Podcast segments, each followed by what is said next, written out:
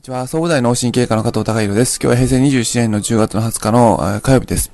最近当院では福利厚生で、え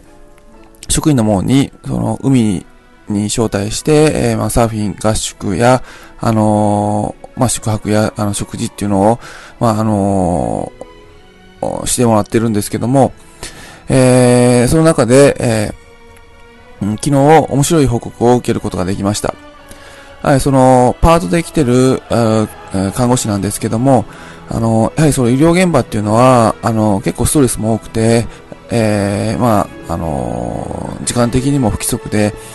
自律神経非常にちょっと負担のかかる、ま、仕事にはなってくるんだと思うんですけども、少しちょっと女性で、まあ、肌の荒れやアトピーに、えー、悩まれてたんですけども、いろんなクリームや、あの、ことをやってもそんなに良くならなかったのが、あの、まあ、サーフィンやる、やることによって、えー、かなり改善して、えー、たっていうことを、あの、まあ、あの、ちょっとびっくりされて、えー、来月もちょっとまた行きたいっていうことだったんですけども、えー、僕自身その皮膚の専門家じゃないんですが、あのー、まあ、アトピー性皮膚炎だったり、まあ、皮膚の症状っていうのは、まあ、皮膚だけのものではないんだと、あの、常々思ってます。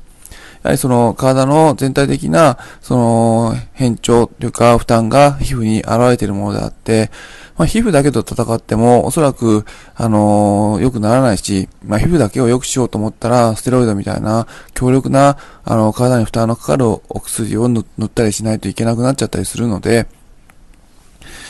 えー、なんでそうやってそういうアトピーとか、あの、皮膚の症状が出るのかなっていうことを冷静に考えて、えー、それで体全体のバランス、その、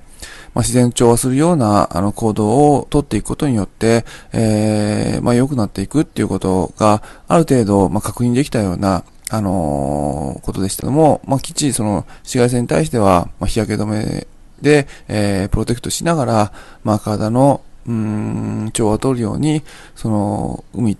海からその体のリズムを、自然のリズムを学んでいくっていう時間を取ることによって、あの、非常に、あの、健康なリズムに戻ってくるんじゃないかなと思います。今日は、えー、昨日その、